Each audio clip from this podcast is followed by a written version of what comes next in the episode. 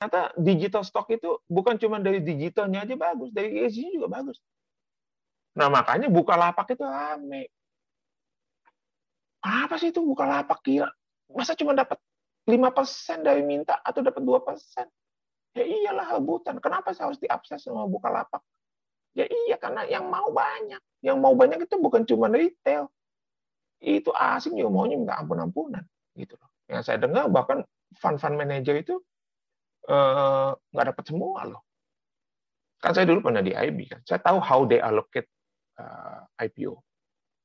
Kan memang aturannya adalah aturannya adalah kan berdasarkan proporsi ya. Jadi misalnya saya punya seribu nih gitu, uh, saya cuma punya seribu lembar saham nih. Cuman Ellen May ngebit lima ribu, saya ngebit sepuluh ribu gitu kan. Uh, jadi harusnya kan LME itu dapatnya 5.000 dibagi 15.000 dikali 1.000, dapatnya cuma sepertiga. Benar nggak? Ya kan?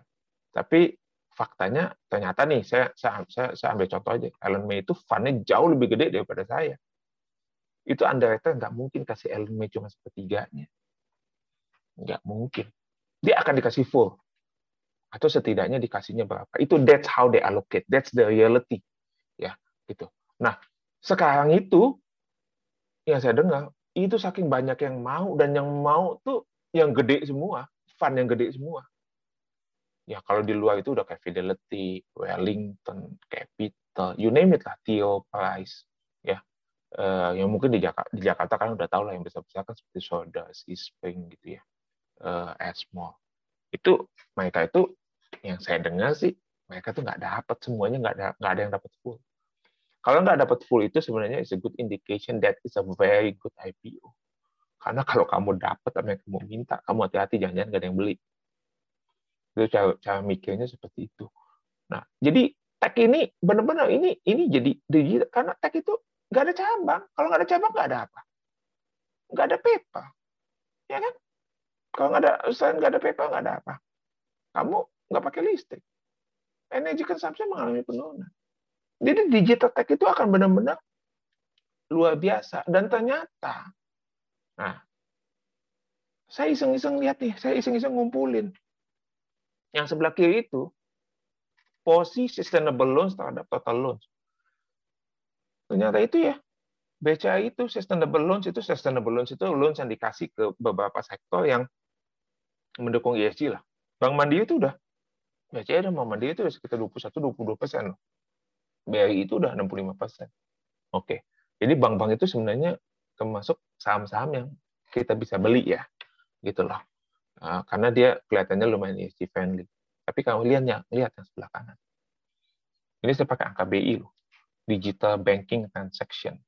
Digital Banking Transaction angkanya banyak banget. Saya pusing, saya, saya ambil angka BI aja deh yang yang yang yang bisa. Yang penting konsisten kan. Yang penting kalau analis itu kan konsisten datanya sama. Ternyata tahun lalu itu adalah nilainya itu 27 ribu triliun. 27 ribu triliun itu berapa sih? Ternyata 175 persen dari PDB kita. GDP kita. Tahun ini berapa sih? Kata BI, estimasi mereka 32 ribu triliun. 32 ribu triliun itu adalah 195 persen dari GDP kita. Jadi 200 persen dari GDP kita. Hampir 200 persen GDP. Sesuatu yang lebih besar dari GDP we cannot ignore. No, we cannot ignore. Dan ini akan menjadi bola salju. Kenapa? Pandemi inilah yang mempercepat transisi kita menuju digital.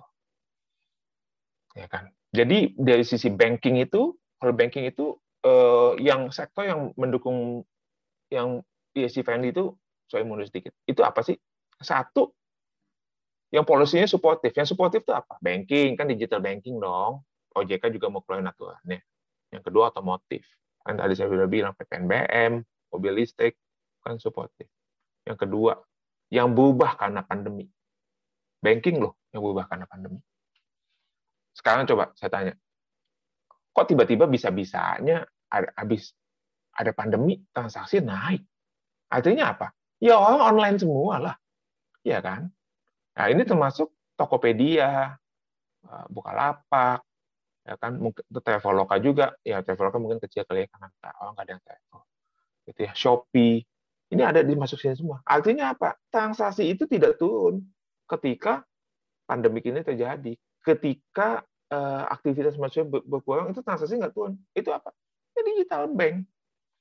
Artinya apa? Ya ini benar-benar industri yang perfect. Jadi industri yang benar-benar akan mendrive kita ke depan gitu loh. Jadi dia mau mau ada pandemi mau ada apalagi nggak ada pandemi makin makin makin bakal makin tinggi. Mudah-mudahan kan dengan vaksinasi kita berharap pandemi kita selesai. Tapi saya rasa ini akan akan akan naik signifikan.